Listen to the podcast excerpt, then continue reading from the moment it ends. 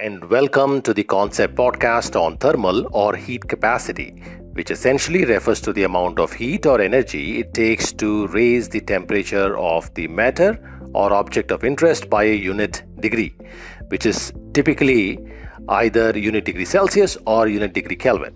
And if the object of interest is a unit mass, say 1 kilogram, then the heat capacity is referred to as the specific heat and is reflective of the properties of the material that the object or matter of unit mass is made up of. And along the similar lines, if you choose the matter or object of interest to be of 1 mole, that is, mass of the object is equal to its molar mass, then the amount of heat required to raise the temperature by a unit degree Celsius or unit degree Kelvin is referred to or called as the molar specific heat. By the way, if you wonder why the word specific was used, well, that's because the amount of heat required to raise the temperature of a unit mass of a material is specific to that material, and this value is independent of the amount or mass of material used in measurement. Now, if the last statement might sound slightly twisted, don't worry about it. It is fairly simple and straightforward. I'm sure you will get it. Anyways, before we discuss different heat capacities any further, let's quickly revisit our basic understanding of temperature, how it is measured and how do we define heat. So starting with temperature, temperature of a body is nothing but an indicator of the kinetic energy of the constituent atoms or molecules of an object. So when we say a metallic utensil is hot, what we're essentially implying is that the atoms or molecules are vibrating with high energy. And when you touch a hot surface and feel the burn, that is nothing but the atoms or molecules of the hot object hitting, say, your cells with high energy. And if it is too hot, then your cells might start to come apart, which is what that pain is that you feel. Anyways, so how do we assign a number to the hotness or coldness of an object? Well, for that, we simply need to assign two numbers to two different states of hotness or coldness. And as soon as you assign these two numbers and give the unit some name, say Kelvin, then you have essentially defined a temperature scale. So, for example, in case of Kelvin scale, scientists gave the state when all motion of atoms or molecules stops as 0 Kelvin. And they assigned triple point of water a value of 273.16 Kelvin. That's simple.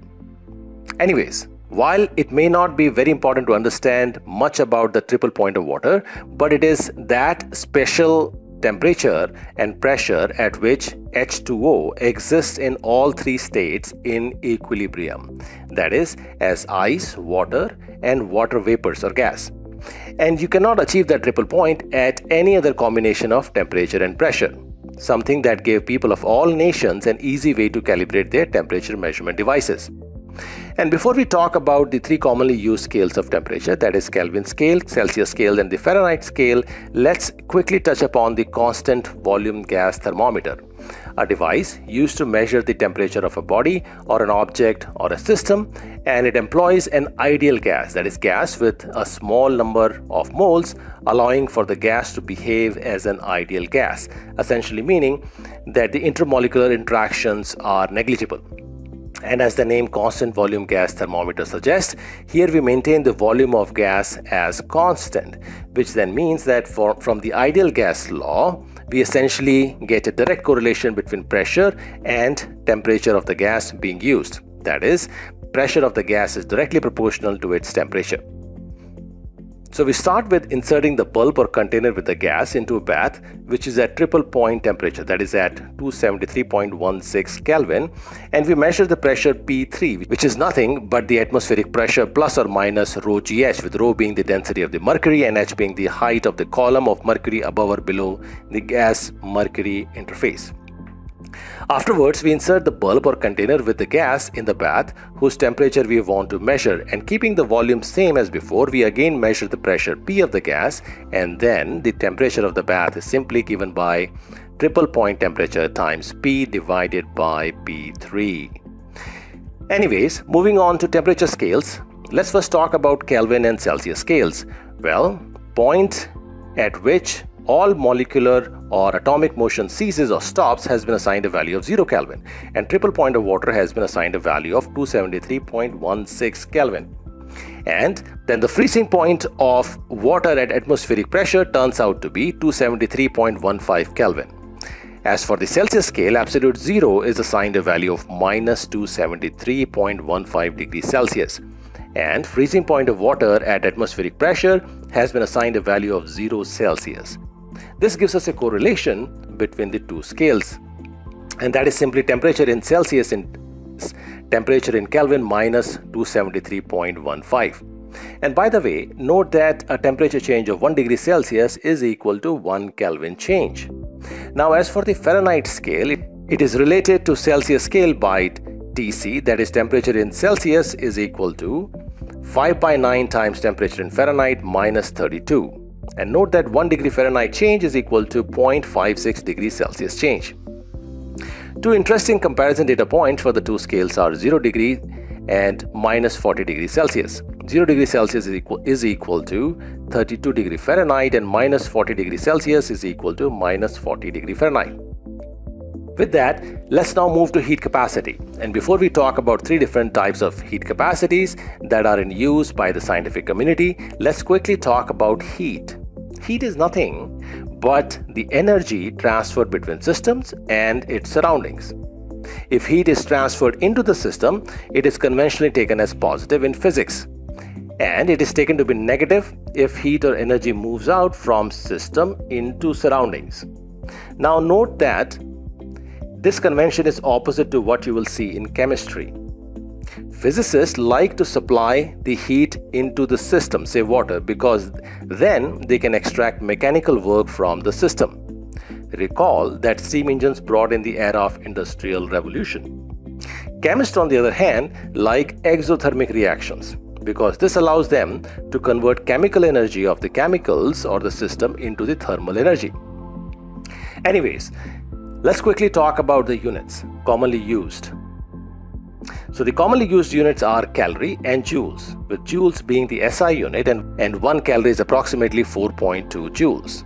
And how did scientists define what 1 calorie is? Well, 1 calorie is the amount of heat that would raise the temperature of 1 gram of water from 14.5 to 15.5 degrees Celsius. Okay, so moving on to the thermal or heat capacities, let's start with heat capacity of a given object. Heat capacity of an object which depends both on the material that the object is made up of and its mass is defined as the amount of heat required to raise the temperature of the given object by 1 degree Celsius. In other words, same amount of heat will be needed to raise the temperature of the given object from say 10 degrees to 20 degrees Celsius as it would take to raise it from say 90 degrees Celsius to 100 degrees Celsius. Now, such heat capacity numbers are not of much use as very rarely two objects in the real world are of the same material and the same dimensions. Now, such heat capacity numbers are not of much use as very rarely two objects of the same material would be of the same size or mass. Though these heat capacity numbers do come in handy for test specimens in the laboratory. This is where specific heat and molar specific heat come into picture, as they are defined for unit mass and unit mole or 1 mole. So specific heat small c is given by heat supply divided by mass of the object and the temperature change, which can be either in degree Kelvin or degree Celsius, as after all the two are the same. By the way, when defining specific heat, we have to specify the test conditions such as whether the pressure was kept constant or volume was kept constant. The two standard test conditions. In case of solids, Specific heat at constant pressure and specific heat at constant volume are nearly the same, as the volume of solids doesn't really change much. And if it is changing much, then it doesn't do any measurable work on the surroundings, meaning all the heat goes into increasing the internal energy of the material, meaning the kinetic energy of the atoms or molecules, whether in form of the vibrational kinetic energy or the rotational kinetic energy or translational kinetic energy. But in case of gases, as we'll discuss later, it makes a significant difference.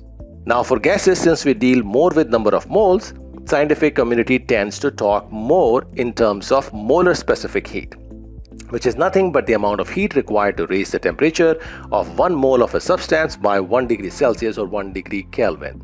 And before we close the discussion here, note that the commonly used units are joules per degree C or joules per Kelvin for heat capacities, joules per kilogram per degree C or joules per kilogram per Kelvin or calorie per gram per degree Celsius or calorie per gram per Kelvin for specific heat and joules per mole per degree Celsius or joules per mole per Kelvin for molar specific heat.